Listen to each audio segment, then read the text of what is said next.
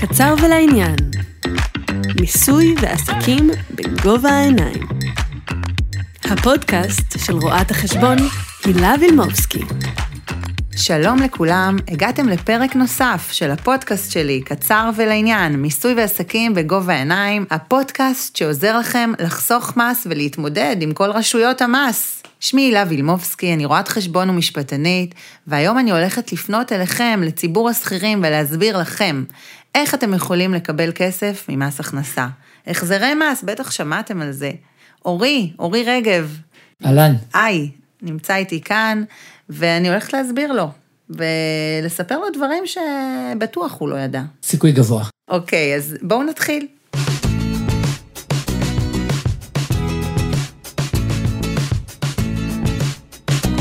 לאחרונה פורסמה כתבה עם נתון מדהים. ישנם כמעט 4 מיליארד שקלים של החזרי מס לשכירים, שאף אחד לא דרש אותם. ובתור רואת חשבון שמייצגת גם שכירים, זה נתון שממש מטריף אותי, כי זה כסף שאנשים שילמו, והם לא יודעים שהם יכולים לקבל אותו חזרה. אז באתי לעשות לכם סדר ולהסביר לכם בדיוק מה צריך לעשות ואיך אתם יכולים לקבל את הכסף ששילמתם ביתר למס הכנסה בחזרה עם ריבית והצמדה. אז באילו מקרים אפשר לקבל החזר מס? יש כמה קריטריונים. אנשים שלא עבדו שנה שלמה, שהחליפו עבודות, שהיו בחל"ת, שקיבלו אבטלה במהלך השנה, נשים שילדו, היו בחופשת לידה, קיבלו דמי לידה והאריכו את חופשת הלידה. אנשים כאלה שאין להם רצף של עבודה במקום אחד מסודר מתחילת השנה עד סוף השנה, אלו אנשים שסביר להניח אמורים לקבל החזר ממס הכנסה. כמובן שהכל תלוי אם הם שילמו בכלל מס. החזר מס מקבלים אנשים ששילמו מס. בואו נתחיל בזה. כן. אוקיי?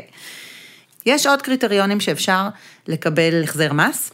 לדוגמה, אנשים גרושים שמשלמים מזונות, הם כלל לא יודעים שעל סמך זה שמשלמים מזונות, הם יכולים לקבל הטבת מס.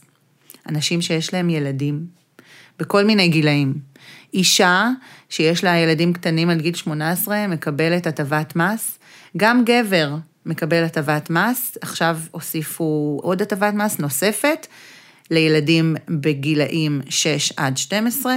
זה באמת משהו שאנשים לא יודעים שמגיע להם, וכשהם נכנסים למקומות עבודה, לא תמיד הם נותנים את הנתונים הנכונים, ולפעמים נולד עוד ילד, והם לא מיידעים את המעסיק, ואז בעצם מקבלים מעט נקודות זיכוי, מעט הטבת מס, והם לא יודעים שמגיע להם, וחבל שבודקים בסוף שנה את הדוח השנתי, מגישים דוח שנתי למס הכנסה על החזר מס, מגישים את כל הנתונים האישיים, את כמות הילדים, את הגילאים של הילדים, ואז פתאום מגלים שוואלה, לא דיווחנו על כמות נכונה של ילדים ומגיע לנו עוד החזר מס. יש עוד משהו אה, מגניב בנושא הזה, נכון? וזה עניין של אם סיימת איזשהו לימודים אקדמיים בשנה או בשנתיים האחרונות. נכון, מי שעשה תואר אקדמאי, יש לו הטבת מס.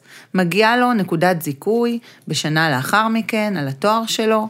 אז, אז אם אני שכיר ותוך כדי העבודה, נגיד אה, יום בשבוע או בוקר בשבוע למדתי באיזשהו מקום, אוניברסיטה, מכללה, mm-hmm. שנה אחרי זה, למרות שאני שכיר, אני יכול לקבל החזר מס רק כי סיימתי ללמוד? כן, אתה יכול להגיש את זה דרך המעסיק שלך, לתת לו את התואר, למלא טופס 119 נקרא, לצורך העניין, כן. ואז אתה מקבל את הטבת המס בתוך המשכורת. אבל אם לא יידעת את המעסיק והוא לא יודע, אתה יכול לפנות למס הכנסה ולהגיש החזר מס.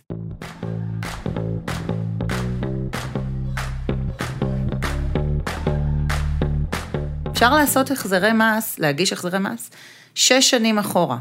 כלומר, שש שנים. יש לך שש שנים להתעסק עם החזרי מס. כלומר, אם למשל ילדת בגיל, אה, לפני שש שנים, אוקיי?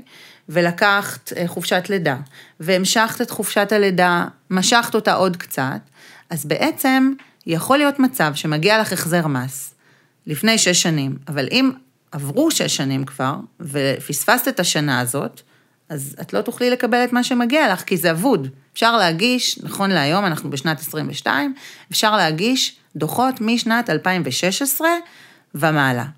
כלומר, בשנת 23, הזכאות להחזר מס בגין שנת 2016 בטלה, אי אפשר כבר להגיש החזר מס על שנה זו, ולכן מי שמגיע לו החזר מס, כבר לא יוכל להתעסק עם זה ולקבל כסף. כלומר, כל מי שמאזין לנו עכשיו צריך לחשב אחורה מה הוא עשה ב-2016, האם סיים תואר, האם נולד לו ילד, האם היה בחופשת לידה או משהו כזה, ולראות אם מגיע לו כסף בחזרה. נכון, ואפשר לעשות את זה עד ה-31 לדצמבר 2022. מדהים. אחרת, אבוד. אבוד. אז זה טוב שאנחנו מפרסמים את הפרק הזה בסביבות יולי-אוגוסט, זה הולך לצאת, כבר יש לנו כמה חודשים להיערך. נכון, ואל תשכחו, ההחזרי מס שמגיעים לכם הם עם ריבית של 4% פלוס הצמדה, שזה ריבית יפה מאוד יותר מהבנק. זו תופעה מדהימה.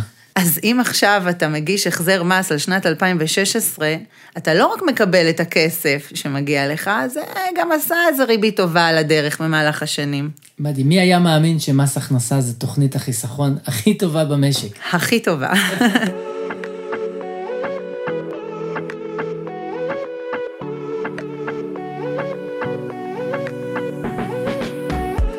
בואו נדבר על עוד קריטריונים להחזרי מס. יש לך משכנתה, אורי? כרגע לא, אבל uh, אני מכיר הרבה אנשים שיש להם. אנשים שיש משכנתה, הם מחויבים לעשות ביטוח חיים.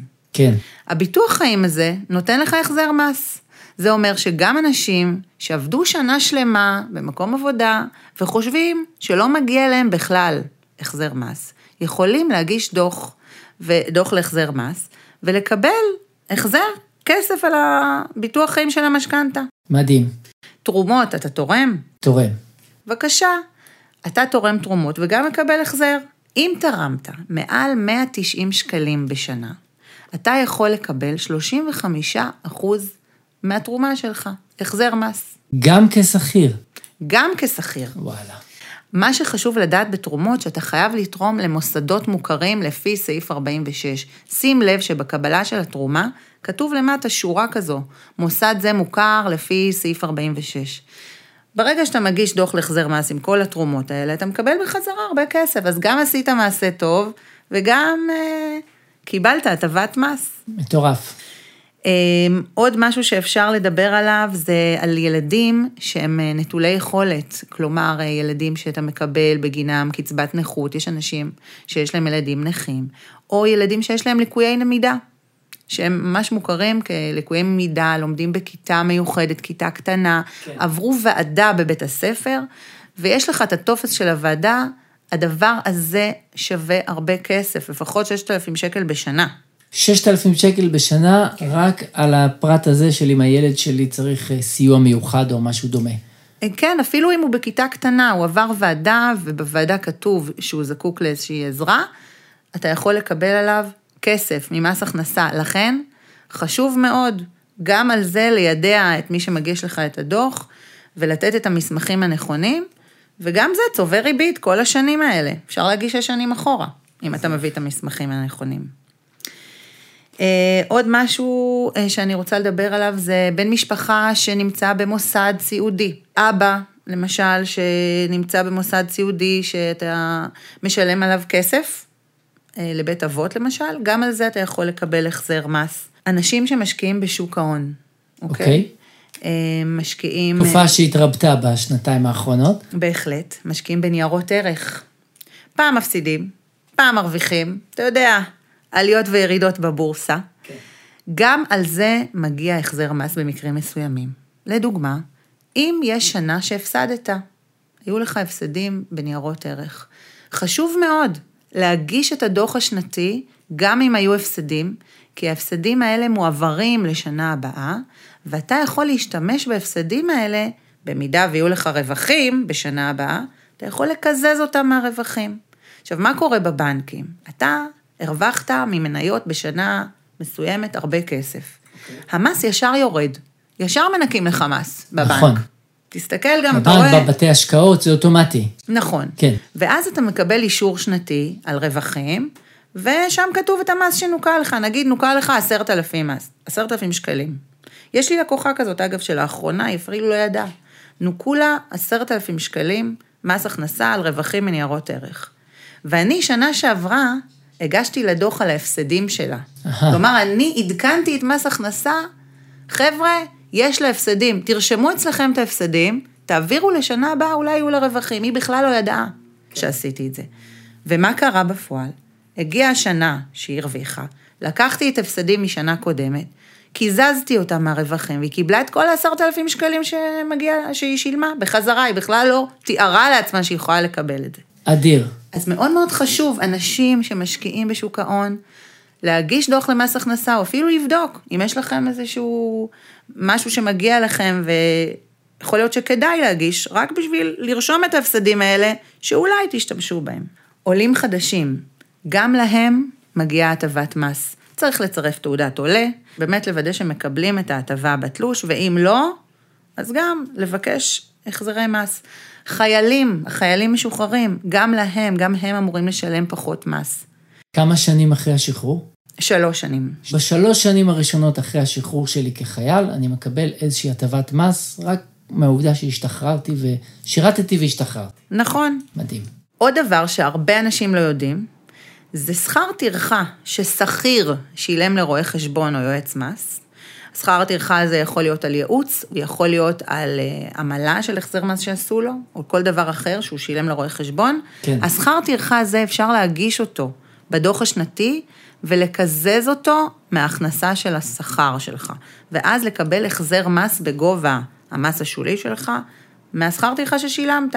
נניח שאתה במס שולי של 50 אחוז, שילמת על 1,000 שקלים שכר טרחה, בשנה הבאה אתה תקבל 500 שקלים חזרה על השכר טרחה ששילמת. זה. גם משהו שהרבה אנשים לא יודעים שהם יכולים לקזז, כי שכיר לא יכול לקזז הוצאות. נכון, חוץ משכר טרחה לרואה חשבון, יועץ מס. גדול. זה משהו שבאמת אה, מאוד מפתיע.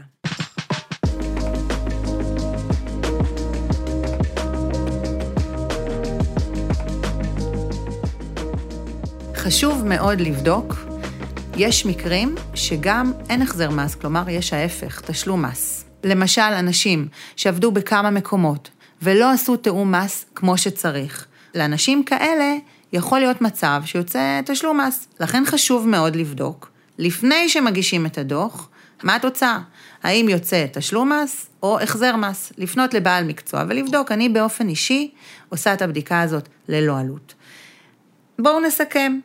מה צריך לעשות כדי לקבל החזר מס? לבדוק מה היה איתכם בשש שנים האחרונות. כמו שציינתי קודם, לידה, אבטלה, חופשה, החלפת עבודות וכולי וכולי. לאסוף את המסמכים, לפנות לאיש מקצוע, לבדוק אם מגיע לכם, ואם מגיע, אז אה, להתחיל לתכנן את החופשה הבאה. האמת, נשמע, נשמע ממש טוב, ומאוד מפתיע לדעת, כי אנחנו פה בישראל תמיד בתחושה שמשלמים הרבה מיסים, והנה כמה, כאן את אה, אומרת לנו, יש סיכוי שתקבלו בחזרה כסף. נכון, ומה שבאמת משגע אותי, אמרתי את זה בהתחלה, שאנשים לא יודעים את זה. חייבת לספר לך סיפור שקרה לי לפני אה, כמה זמן. פגשתי איזה אימא אחת בגינה, כן. ושוחחנו שיחת חולין כזו. ומסתבר שהייתה לה באחת השנים שנה שהיא לא עבדה כל השנה, והיא שילמה הרבה מס, ומגיע לה 30 אלף שקלים. והיא 30,000 שקל. 30 אלף שקלים. והיא אמרה לי, אם לא הייתי פוגשת אותך ולא היינו משוחחות סתם על הדרך, לא הייתי מקבלת את זה, וזה בדיוק מתאים לי לבר מצווה של הילד עכשיו. מתנת בר מצווה. לגמרי. מדהים, נשמע כמו בשורה מאוד אופטימית לסיום. אז תודה רבה, אני מקווה שהעברתי את המסר, ונתראה בפודקאסט הבא. בהחלט. להתראות. להתראות. קצר ולעניין. מיסוי ועסקים בגובה העיניים. הפודקאסט של רואת החשבון הילה וילמובסקי.